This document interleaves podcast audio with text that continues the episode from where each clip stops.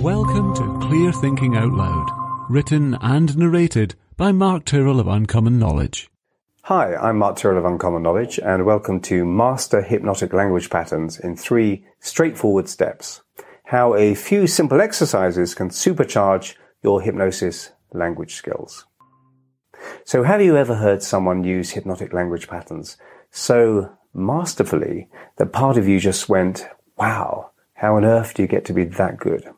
Perhaps it was just a single phrase uttered by the hypnotherapist that completely flipped things around for the client, or perhaps it was a longer hypnotic induction which wove together a captivating blend of story rhythm and tone shift with an artful array of embedded suggestions.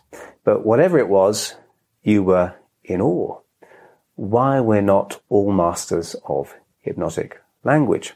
So hypnotic language is an abiding passion of mine, and I just love discovering new ways to powerfully communicate ideas to my clients.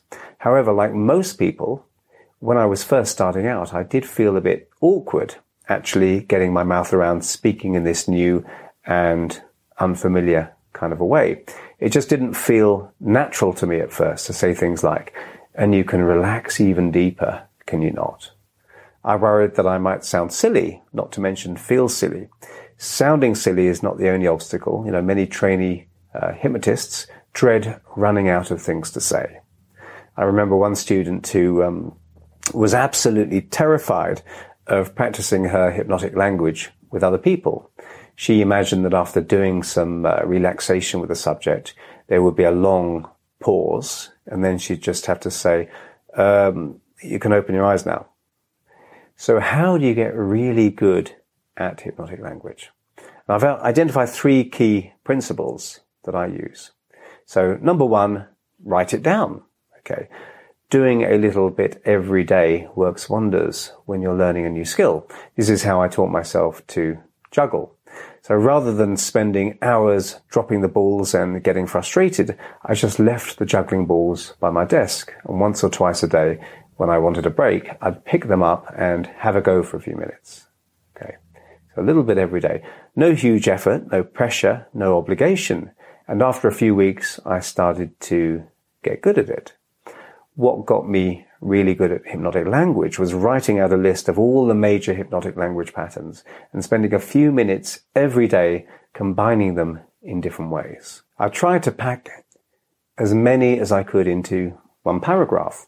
For example, I might write something like this, and the more you remember the relaxation that's within, the more you can notice that comfort beginning to spread right the way through the arms. And people really begin to relax deeply and more and more comfortably when they start to let go and rest deeply. Number two, listen to other hypnotists find some high quality hypnosis downloads or scripts and listen to them or read them regularly. This is a brilliant way to familiarize yourself with the way of speaking so that it begins to feel more and more natural for you.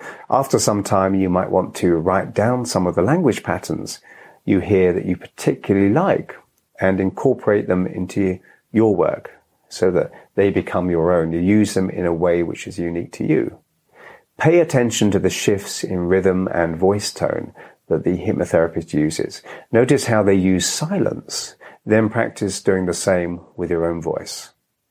Three, record your hypnosis.